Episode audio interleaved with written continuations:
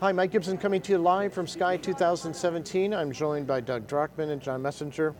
Guys, talk to us about the Fall Fellows course. Well, thanks. Uh, it's wonderful to be here and have a chance to share our enthusiasm for the course. I think it's going to be an incredibly exciting year. Um, in the past several years, we've learned a lot from our experience and from feedback from the fellows, and we're hoping to incorporate that into what we do this year.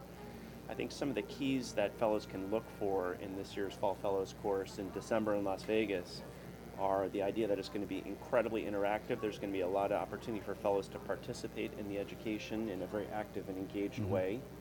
I think we're going to really focus on case-based learning, and so that it can be very practical. I think we're going to focus more on sort of how to or how to avoid certain circumstances, how to get through problems, how to tackle some of the thorniest issues in intervention, um, with really, I think, diminishing the, the focus on um, the didactic portions of the sessions. So I think those are some of the keys.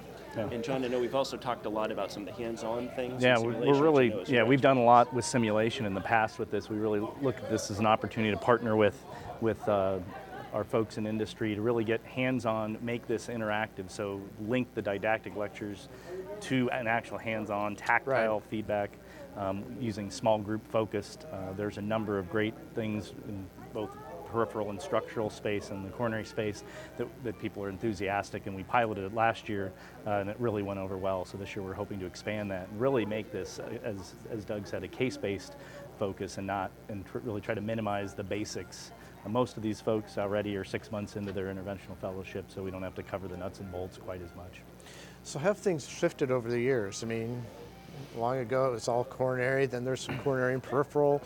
How much structural is there now? How much peripheral? How much coronary? How do you divide up all the time? Yeah, I think that probably a way grossly to break it down will be at least half of our focus will be on coronary and complex coronary interventions, and then probably about a quarter apiece to structural and vascular. Mm-hmm. And when we talk about vascular, I think we're going to try to really embrace kind of practical skills that one needs to know large bore access, how to manage access related complications, mm-hmm. as well as the kind of nuts and bolts of uh, peripheral intervention and uh, how to appropriately select mm-hmm. patients.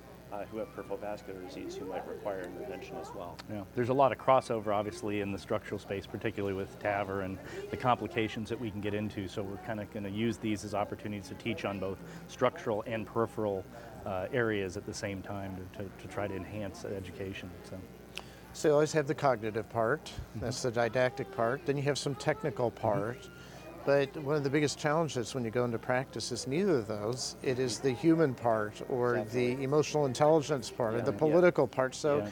how do you help with that? Yeah, I'm so glad that you brought that up. That's something that we've received in a lot of feedback over the past several years from the Fall Fellows course and something we've worked to bolster with each uh, progressive year.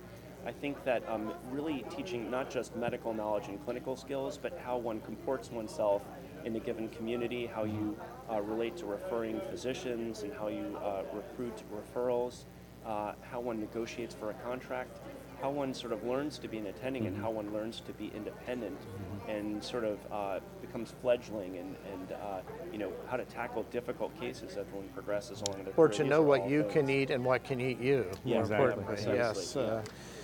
Yeah, I, I think you know it doesn't come naturally to our field. You know, we're selected to kind of be lone lone, lone wolves, wolves yeah. and mavericks, and yeah. so then part of it is teaching them how to behave, mm-hmm. right? Yeah. Uh, and we, we've done that. You know, we're focusing again, bringing in the heart team, the, the, structural aspects of that let us focus on that and really explore those things that, that make us have a well-running organization. It isn't just an individual, but a team, and hopefully focusing on professionalism and some of the other right. aspects.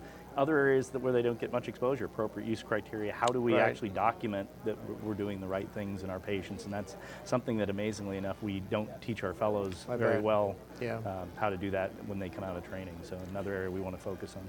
Well, congratulations on another year. Sounds like a great course. Yeah, thanks for joining us today, and thanks to all of you for joining us here live from SCAI 2017.